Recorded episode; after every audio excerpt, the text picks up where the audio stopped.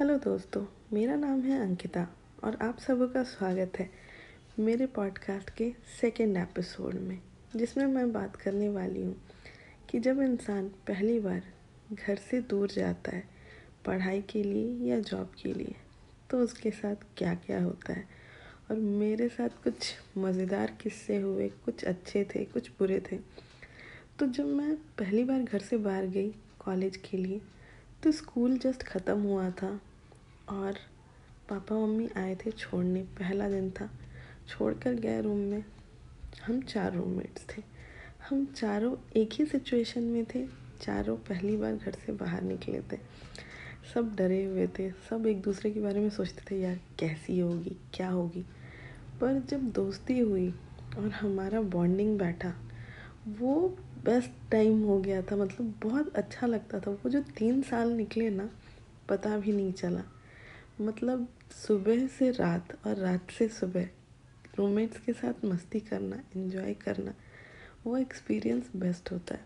मैं तो कहती हूँ ना कि हर इंसान को, हर बच्चे को अपनी लाइफ में एक बार हॉस्टल में ज़रूर रहना चाहिए। आपको बहुत कुछ सीखने को मिलता है कि आप अपना काम खुद से कैसे कर सकते हो, दोस्त कैसे बनाते और भी बहुत सारा कुछ। अगर आपने छिछोरे मूवी देखी है ना, उसमें जो गाना है वो भी क्या दिन थे? बिल्कुल परफेक्ट सॉन्ग है। क्योंकि अब मैं उन दिनों को याद करती हूँ ना तो इमोशनल भी हो जाती है और अपने रूममेट के साथ जब बैठ के याद करती हूँ ना तो हम हँसते रह जाते हैं। तो वो बात है जब हमारे जूनियर्स आए थे। कुछ किस्सा ऐसा हुआ कि एक लड़की ने जानबूझकर हमारे बारे में कंप्लेन कर दी कि हमने उसकी रैगिंग की और हमारे पूरे बैच को स्पेशली गर्ल्स को पनिशमेंट मिली। कोई भी जूनियर से बात नहीं करेगा। और हम सब इतने डर गए थे कि हम जूनियर से बात ही नहीं करते थे। नहीं तो हमें बोला गया था, हमें सस्पेंड कर दिया जाएगा। हमने कुछ भी नहीं किया था। फिर बात आती है हमारी वार्डन की भाई। वो वार्डन मतलब लोग डरे रहते कि वार्डन बहुत स्ट्रिक्ट होती है, बहुत कर खड़ूस होती है। बट हमारी वार्डन भाई हम सामने में उनको दिखाते थे, हम उनसे डरते। बट उनका एक फेवरेट वर्ड था।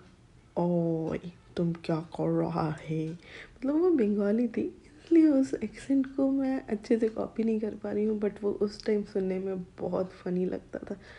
और भाई साहब मेस का खाना हाँ हॉस्टल लाइफ मज़ेदार होता है बट जो मेस का खाना होता है ना, वो कम्प्लीटली मेस ही होता है, और वो लंबी लाइन लग के खाना लेना, भाई, बहुत इरिटेटिंग होता है बट बाद में वो दिन ना बहुत याद आते हैं। तो कभी मेरी लड़ाई होती थी लोगों से, कभी मैं कुछ करती थी बट हँसते, खेलते सब कुछ अच्छा रहा। और एंड में मुझे समझ में आया कि हाँ घर से बाहर निकलने का बेनिफिट ये था कि एक तो मैं क्लासेस रोज़ अटेंड करती थी बिना बंक किए, क्योंकि मैं हॉस्टल हमारा जो हॉस्टल था वो कॉलेज कैंपस में था, इसलिए बंक नहीं कर सकते थे। अगर बंक किया ना तो प्रोफेसर रूम में आके उठा के लेके जाते थे। दूसरी चीज़, दोस्तों के साथ रहने का मौका मिला ट्वेंटी फोर आवर्स का। वो एक्सपीरियंस बेस्ट था मेरी लाइफ में। उसके बाद बारी आई स्पोर्ट्स जो मैंने स्कूल में स्टार्ट किया था स्पोर्ट्स खेलना कॉलेज में मुझे अलग लेवल पे खेलने को मिला। जहाँ मुझे स्कूल में मेरे स्पोर्ट्स टीचर ने कभी कैप्टन नहीं बनने दिया था वहीं कॉलेज में मैं अपने टीम की बास्केटबॉल की कैप्टन हुआ करती थी। ये एक मेरे लिए बहुत बड़ा अचीवमेंट था और वहाँ पे मेरा गेम भी इम्प्रूव हो चुका था। सो so, ये मेरे लिए बहुत बड़ी चीज़ थी। उसके बाद ग्रेजुएशन मेरा निकला मस्त तीन साल। उसके बाद बारी आई एम की। भाई MBA कॉलेज में भी मुझे लगा कि जितना अच्छा ग्रेजुएशन निकला है, उतना अच्छा एमबीए भी निकलेगा। बट शायद मैं वहाँ पे गलत थी, क्योंकि एमबीए में लोग प्रोफेशनल माइंडसेट के साथ आए थे। मुझे लगता था वहाँ भी अच्छे दोस्त बनेंगे, लेकिन नहीं, वहाँ के दोस्त सिर्फ़ अपने काम से काम रखते थे। तो मुझे ये समझ में आया कि हर कोई आपका दोस्त नहीं होता, सिर्फ़ लोग अपने काम से काम रखते खैर, कोई बड़ी बात नहीं थी। आदत हो चुकी थी और उससे भी बड़ा प्रॉब्लम हमारा जो हॉस्टल मेस था एमबीए में, वो कम्प्लीटली वेज था और वहाँ का खाना, खाने में कभी कॉकरोच तो कभी ऑयल भाई, बड़ा मुश्किल होता था बट कोई बात नहीं। और उस पर से प्रोफेसर और सीनियर अलग किलर थे। स्टिल सरवाइव तो करना था। हाँ वहाँ के एक दो दोस्त अच्छे बने, जो कि अभी भी मेरे दोस्त हैं बट स्टिल मज़ा तो आया और भाई फ़नी मोमेंट्स होते थे ज़ोरदार। कैंपस में घूमने को मिलता था बट हमारा कॉलेज बिल्कुल ही आउटस्कर्ट्स में था और रात को भी हमारे कैंपस में बंदर दौड़ते हुए नज़र आते थे। और हमारे गर्ल्स हॉस्टल में कभी कभी बंदर भी आ जाता था और उनको देख के जो हम हल्ला मचाते थे ना, वो सब काफ़ी इंटरेस्टिंग था उन चीज़ों को मैं अपने वर्ड्स में एक्सप्लेन नहीं कर सकती बट हाँ वो सारी मेमोरीज मुझे आज भी एक स्वीट स्माइल ले आती है मेरे फेस पे। तो मैं बस यही बोलूँगी, अगर स्कूल में हो तो एक बार हॉस्टल में जाने की ज़रूर सोचना। बहुत कुछ मिलेगा सीखने को। कॉलेज ख़त्म हो गया था। प्लेसमेंट्स हो चुके थे। जॉब मिल गया था भाई। स्टूडेंट नहीं रही थी। तो जब मैं फ़र्स्ट जॉब में आई तो फ़र्स्ट जॉब भी कुछ खासा पसंद नहीं था मुझे। बट ठीक है जॉब करना था। मैंने लिया वो जॉब ठीक ठाक ही चल रहा था। मेरा बॉस चार फिट दो इंच भाई उनकी हाइट थोड़ी छोटी थी। मैं मज़ाक नहीं उड़ा रही हूँ। बट स्टिल भाई बंदा मुझे बहुत इरिटेट करता था। हमेशा कुछ ना कुछ खिट खिट खिट खिट खिट खिट। और ऑफ़िस में ना एक मेरी सो कॉल्ड कलीग थी, जो कि बिहेव करती थी कि वो मेरी बहुत अच्छी फ्रेंड है। लेकिन वो पीछे मेरी चुगलियाँ करती थी एचआर से, मेरे बॉस से। और नई नई जॉब थी तो मुझे डर लगा रहता था। और ऑफ़िस जाने के कारण सही से खाने का टाइम नहीं मिलता था। तो यार मुझे घर के खाने की बहुत याद आती थी। मैं बहुत मिस करती थी अपने घर को।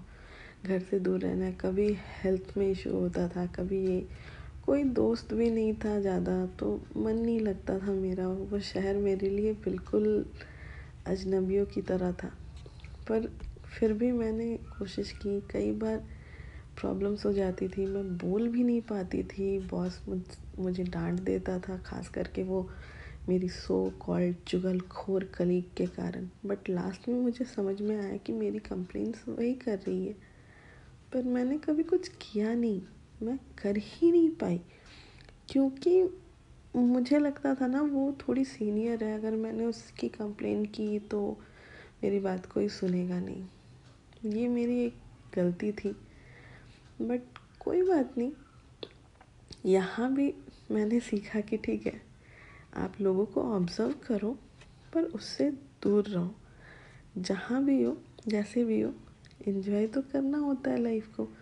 अकेली तो थी मैं बट मैंने यहाँ पे एक चीज़ सीखी कि ठीक है, कोई दोस्त नहीं है, फिर भी मैं अकेली जाती थी मूवी देखने।